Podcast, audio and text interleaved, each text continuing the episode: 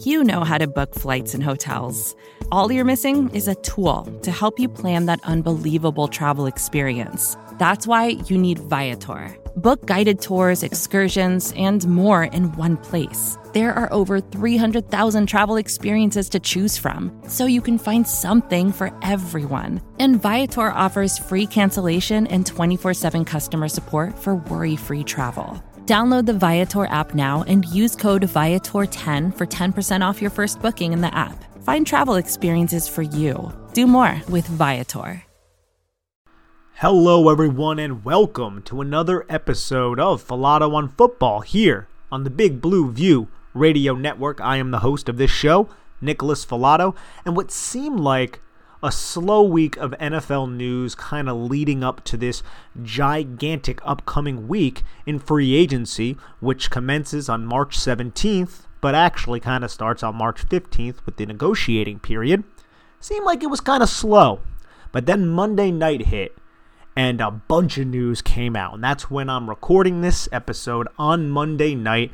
And the biggest piece of news within the Giants division, the NFC East, is Dak Prescott, who finally, it's over. He signs the deal with the Dallas Cowboys. Russell Wilson is not going to Dallas.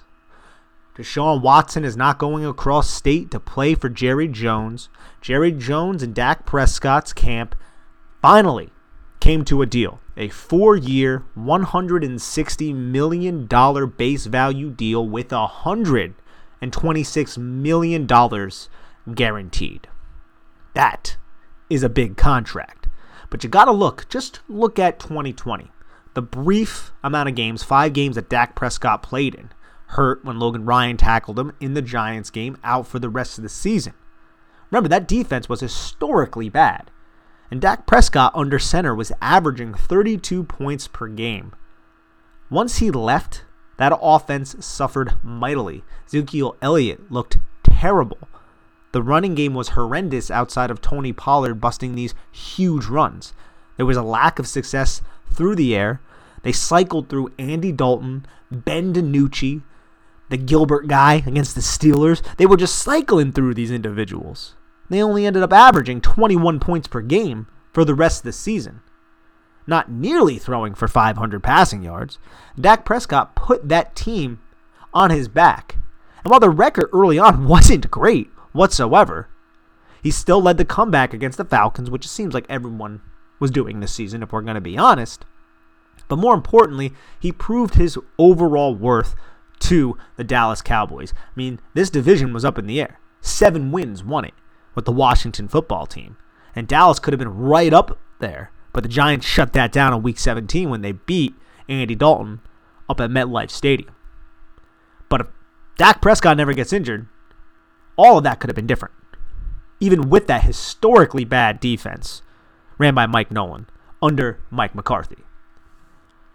But this deal for Dak Prescott averages $40 million a year. But the interesting part about this is Dak Prescott is going to be receiving $75 million in year one. And you might be asking yourself, and I swear, as a Giants fan and somebody who covers the Giants, I always do ask myself because I feel like the Giants don't always have an abundance of cap space. But I asked myself about the Dallas Cowboys. Oh, 75 million a year. Dak Prescott, the Cowboys, their cap space is just going to be in the tank. It's going to be done with, kaput, over, bye bye. But that is not the case. Because this deal has a $66 million signing bonus and a $9 million base salary. Obviously, 66 plus 9 equals 75. So that's 75 million in year one. But since it was a signing bonus, the cap number for the 2021 season is going to be at $25.5 million, which is $12.2 million less than if Dak Prescott was franchise tagged for the second consecutive year when his franchise tag number would go up 120% from the previous year, which is something we're seeing with Leonard Williams. It's something that the Broncos have to deal with with Justin Simmons, who is going to play his second year on the tag in 2021, as well as Brandon Scherff for the Washington football team, playing his second consecutive year on the tag. But one year on the tag is, at least in 2020, was 26.8 million for the quarterback position. That would have been 20% more. For 2021, granted, 2021 number might be different than the 2020 number. But that fact is amazing for the Dallas Cowboys because they're not going to be in a disadvantageous situation because they have to allocate all this money towards Dak Prescott, but it pays Dak Prescott as well because creatively the Dallas Cowboys were able to maneuver the cap in a manner that won't destroy their team in year one, despite the fact that Dak Prescott's going to be pocketing $75 million. That's why the cap is fluid. It's not a hard cap. You can maneuver things in the NFL. You can restructure, kick that can down the line, backload, front load contracts, and then restructure again, which we saw the Saints do this week. They restructured Demario Davis. They restructured edge rusher Cameron Jordan, and they freed up a decent amount of cap space, which is something a lot of these teams who do this kind of strategy kind of ends up working out for them. Like, look, the Saints restructured the deals of Davis, Jordan. They don't have to cut him, free up $13.4 million in cap space, and then they re sign running back Ty Montgomery to just a modest one year deal. Philadelphia, another team that's in cap heck right now because of all the times that they just kept kicking that proverbial can down the line, down the line, and then they give Carson Wentz that contract. It doesn't work out. They have to trade him. They have to eat all this dead cap. Terrible situation. But then they restructure the contract of cornerback Darius Slay, free up just under $10 million in cap space. So it's a little bit maneuverable, it's a little bit fluid. And this deal is not going to totally destroy the Dallas Cowboys in year one. And the deal can be worth up to 164 million according to Adam Schefter. Again, that 66 million signing bonus, 75 million in year one. It's the most in league history. No one has ever played a one year contract or the first year of a contract or any year of a contract for $75 million. It's insane numbers. But Dak Prescott, they played the long game here. How long have we been talking about this contract? I feel like we've been talking about this forever.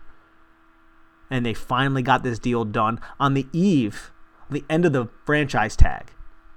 Tomorrow, or when you're listening to this, Tuesday, March 9th, is supposed to be the last day the NFL teams can franchise tag a player. But we haven't seen a lot of franchise tags. And there's reasons for that, and that's because the salary cap has not yet been determined. It's rumored to be around 180 million as a floor. Last year we saw it at 198 million. A lot of teams thought they were going to go into the 2021 season you know, 205, 208, 210, something around there. But COVID happened, revenue dropped, butts weren't in the seats, so the cap number comes down. So a lot of teams have to release players, restructure deals, and some of these other teams are a little hesitant to be shelling out 15, 16, 17 million dollars a year to some of these players and some of these players don't necessarily want to play on the tag. They want that long-term security, but they're not sure if negotiating that long term security right now in a year where the cap is deflated is the wisest decision. So it's just a lot of uncertainty. But there is no more uncertainty for the Dallas Cowboys and their signal caller. This is a huge deal for the former 135th pick in the 2016 draft, a fourth round selection. And now Prescott will be 31, gets another bite at the apple when he's a free agent and this deal is over. So he can rack in even more money on that second contract as a younger guy who, hopefully, in the Cowboys' eyes, for Dak Prescott, will have played very well throughout the length of this contract. For us Giants fans, we don't necessarily want that, but the deal is done. We can stop talking about it and debating about it, but the deal is done, it's sealed, and the two sides have found their match. So, no more of these rumors about Russell Wilson joining the NFC East, at least for the Dallas Cowboys. Hopefully, he won't go to the Washington football team or the Philadelphia Eagles. But going back to the uncertainty that I was alluding to before, this franchise tag situation. Going into Monday night, Justin Simmons, Denver Broncos, was the only player who was franchise tagged. And he was playing the second year on the tag. So he gets so he receives 20% more than what he was making 120% of the franchise tag the year prior. So obviously it's a raise. Giants are in a conundrum with Leonard Williams in this, but we'll get into that in a little bit. But on Monday night, a couple more franchise tags were levied. The Jets franchise tag safety from Florida, Marcus Maye, very good player, played very well once Jamal Adams was shipped out of town. Versatile, can drop in the box, can play the nickel slot, apex defender role. Not as rangy as some of your more athletic safeties, but a very solid football player. And Washington, franchise tag Brandon Scherff, and similar to Justin Simmons, this is his second year on the deal. So he'll be making 20% more of what he made from the franchise tag last year. And for offensive linemen, that's around, I believe, 14 million last year. So he'll be making 20% more than that. And you look at Leonard Williams. Look, Leonard Williams was franchise tag last year. The guy had 11 and a half sacks and was by far and away the best pass rusher that the New York Giants had.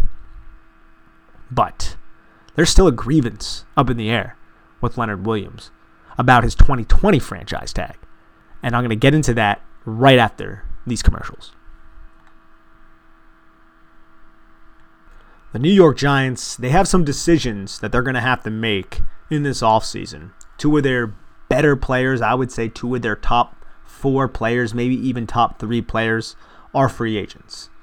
And that's Dalvin Tomlinson, who is a two gapping nose technique and play one technique in an even front, and Leonard Williams, a versatile pass rusher who can line up all over the defensive front and do whatever Patrick Graham asks him to do. And he did that, and he did it excellently in 2020 after having a somewhat down year statistically, definitely. But when you watch the tape, you could see he could really generate interior pressure and defeat a lot of NFL offensive guards. But last year, the Giants slapped the franchise tag on Leonard Williams, and he filed a grievance to be paid like a defensive end, an edge prospect, which is considerably more than what a defensive tackle would be paid. And by considerably more, I mean a little bit more than a million dollars. I'd say that's considerable. The edge payment in 2020 was around 17.78 million, whereas the defensive tackle was 16.12 million. And that grievance for 2020 still hasn't been settled. He also has a grievance against the New York Jets about an extension that he had on his fifth year option and what he thought he deserved to be paid as well. I'm not too familiar with that situation, but I read that in Patricia Traina's article. But the interesting thing here is that money is going to be very important. If he wins that grievance, the Giants will have to back pay him, and that's going to affect the Giants' cap. So uh, that's definitely a situation to monitor, as is the situation to possibly slap the franchise tag on him for a second consecutive year. It would be 20% more than what it was last year. Because if Gettleman is not going to let Leonard Williams just walk out the door. Why would you do that? You spent a three and another conditional pick to bring him over while he was going to be an impending free agent. He's a very good football player. But there's rumors that he may be asking for Aaron Donald type money. And I don't know about you guys. I don't want to allocate $20 million a year to Leonard Williams right now. It's a lot of money. Hopefully they can figure something out because there's no way I want to make him walk either, or let him walk, I should say. Dalvin Tomlinson, on the other hand, can he be franchise tagged? Theoretically, yes. The Giants need to create some sort of cap space, whether that's releasing or restructuring the deal of Nate Solder. You release him now, it's going to affect you next year with a dead cap. And then you look at Kevin Zeitler. Zeitler, if you release him, $2.5 million dead cap, he gets paid that. And you keep him it's $12 million against the cap. That's a lot of money for an aging offensive guard with a one year deal with a minimal dead cap. So you got to look at Kevin Zeitler and be like, hey, Kev, hopefully they're talking like, yo, Kev, you may not get $8 million, $7 million on the open market. So restructure here with the Giants, stay put, keep your family here, and play for a little bit lesser on the cap. Maybe we can extend you by a year or two, kick that, can, kick that cap can down the line like the Eagles and the Saints have been doing. But let's be reasonable here. And they create cap space for the defensive side of the football. And the incentive for Kevin Zeitler would be that, okay, I can make eight, nine million, whatever it is, seven here. And I don't know if I'm going to get that on the open market right now with all the other guards I'm going to have to be possibly competing against in this depressed free agent cap kind of environment. So that would be his incentive. Now, is that enough? Because Kevin Zeitler is a good player. I'm sure he knows plenty of people around the league. He's been in the league for a while. So does he feel and his agent feel that he can get whatever is going to be more than what the Giants may ask him to restructure towards if the Giants are asking him to restructure? That's the big question. I would imagine that there are not going to be a lot of teams that are going to want to pay him 12 million. There were rumors that hey, Giants may be looking to trade him. I don't think there's going to be many biters because a lot of teams envision that he's just going to be released and then they can just sign him to the deal that they feel comfortable with, which makes sense. That's why there could be a lot of moves in this week coming up right before March 17th in the next week or so. Could be a lot of moves as teams kind of try to figure everything out. The Giants are among those teams. And it's going to affect how they're going to retain Leonard Williams and how they're going to retain Dalvin Tomlinson, or if they're going to retain either or both or one. I would imagine it would be one, and I think it's going to be Leonard Williams, but still a nebulous situation. It's still up in the air as of right now. But I look at Leonard Williams. He has a case for that grievance. He does. I mean, he lined up 800 times on the defensive line. That includes the edge. The majority of his snaps, if you look at it, defensive left tackle, he lined up 60 times according to Pro Football Focus. Defensive right tackle, 267 times. Nose tackle, 32 times. And then, like one shade and stuff like that, it would be 10 times. But then you look at the Rio and the Leo, which is like more of a wide based alignment. That's an edge, the left end, the right end, and then the right outside linebacker positions, left outside linebacker positions. 47 snaps at left end, 162 at right end, 112 at the Rio position, and then 74 at the Leo position. Then he also lined up as an outside linebacker 14 times on the left side, 22 times on the right side. So this dude has a case for that grievance. And how is that going to affect what the Giants are going to pay him or what he feels like he's entitled to? And that's a whole nother situation here that we have to pay attention to. What contract he wants. And I think it's a little bit complex. And I don't have the answers for it, but it's something that I wanted to bring to the forefront of everything that's going on with Leonard Williams. I mean, the guy had 62 pressures, 31 hurries, 11 and a half sacks.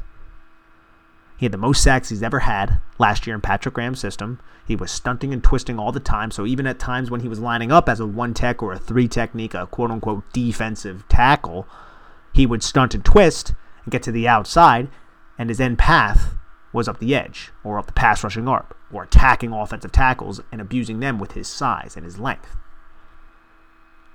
There's a lot going on with that. Ideally, I want to keep both Williams. I want to keep Dalvin Tomlinson. I just don't know how feasible it is. And if it is feasible, Giants have to make moves. With Kevin Zeitler, they have to find a way to restructure Nate Solder. I mean, they already restructured Levine Toilolo, someone I thought would be cut. And then they released Golden Tate. They released David Mayo. They released Cody Core. That freed up around 9 or 10 million. The Golden Tate was like 6.1 million. David Mayo was 2.3 million. Cody Core was around 2, somewhere along those lines. So they made some space where they could. Golden Tate, we all knew he was going to be released. David Mayo, he filled a role that he was a little bit miscast in last season, but you could tell his athletic ability was zapped and it just did not work out. I mean, he was given a small deal last year by Dave Gettleman, and sorry for him. They ended up drafting a bunch of linebackers, and Mayo just did not seem to mesh all that well with the defense, and that's kind of combined with the fact that he is a declining asset. And then Cody Core was injured all year.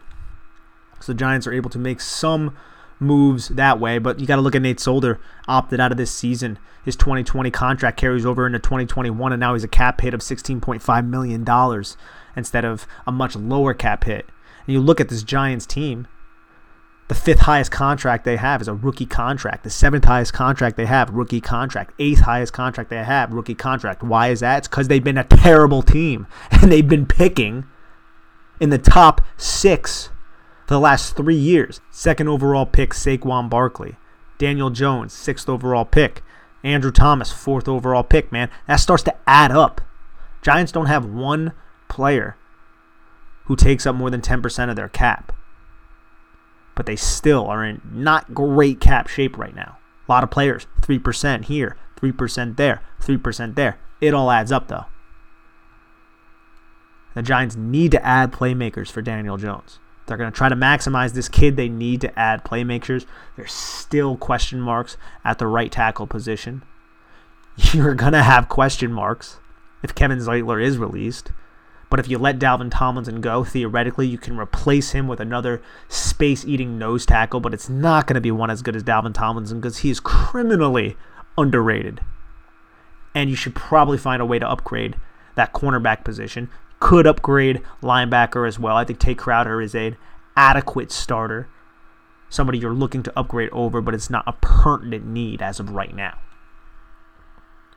But I wanted to rant a little bit about the Giants there about Leonard Williams, about these franchise tags. I think we're going to see more kind of coming in. Maybe we'll see Kenny Golladay get tagged here in the next couple days. Maybe Allen Robinson. Again, it ends tomorrow, but it could get kicked down the line a little bit. There's talks with NFL teams that the franchise tag period may get extended because that salary cap for 2021 has not yet been established and finalized. So we have to wait, and we'll find that out tomorrow when you're listening to this. You may already know that by this point. Anyways, before I get out of here, I just want to bring something up. All right. There was a trade, a 2020 first round selection was traded from his respective team to the Miami Dolphins. And that player is Andrew Thomas's former teammate at the University of Georgia, fellow offensive tackle Isaiah Wilson, who literally got traded to the Dolphins for might as well have been a bag of peanuts or something. And this guy, ever since he basically stepped foot in Tennessee, was an absolute unmitigated disaster. He had a DUI over the summer, not great. He did not abide by any COVID protocols. That's not good. And he was just not great with authority. Reportedly, of course. But then he goes out and he tweets that he's done playing football in Tennessee, deletes the tweet. Jon Robinson addressed it, and now he traded him. So this first round selection garnered not a fifth round pick, not a sixth round pick, and not even a seventh round pick, but a swap of picks. The Titans are sending their 2022 seventh round pick to Miami, and Miami is sending the Titans their 2021 seventh round selection. That's the trade. That's incredible. It is. This guy, less than a year ago, was a first round pick. He was drafted, talked about him on the podcast not long ago, about this pending deal. And he was drafted, and remember, it was freaking hilarious because his girlfriend was giving him a huge hug, and his mom basically tossed his girlfriend off of him and was like, Don't do that on camera, let my son enjoy the moment, which I totally agree with the mother. But obviously, Titans must not have looked into this guy's overall, I guess you could say character, you say work ethic, you can say the way he just presents himself as a professional because I think at the end of the day it comes down to maturity and professionalism. And when you're out there not abiding by your team's COVID policies and putting your team in jeopardy, it's not a great look. It's really not. It's selfish and it was addressed by the Tennessee Titans coaching staff and their front office. And in less than a year, this guy is traded. And that's sad. It really is. And I hope that he's able to find himself in Miami, It's a different situation. Maybe he just didn't mesh well with whatever the Titans had going on. And he matures and he develops into a football player and he learns from this mistake and this overall experience. But you have to think, man, whew, if you're a Titans fan, if this was Dave Gettleman, if this was the Giants and this was Dave Gettleman, it'd be similar to what's going on with DeAndre Baker, but a little bit different. That was a little bit more of a unique, nuanced situation, especially as some of the more factual information started coming out. But this with Isaiah Wilson is just a really, really bad look for the Tennessee Titans and their front office. A front office that has been pretty solid recently with selecting talent out of a lot of these Power Five schools. I mean, Harold Landry out of Boston College fell. They were able to scoop him up. They got Rashaan Evans out of Alabama. He's been a solid linebacker for them.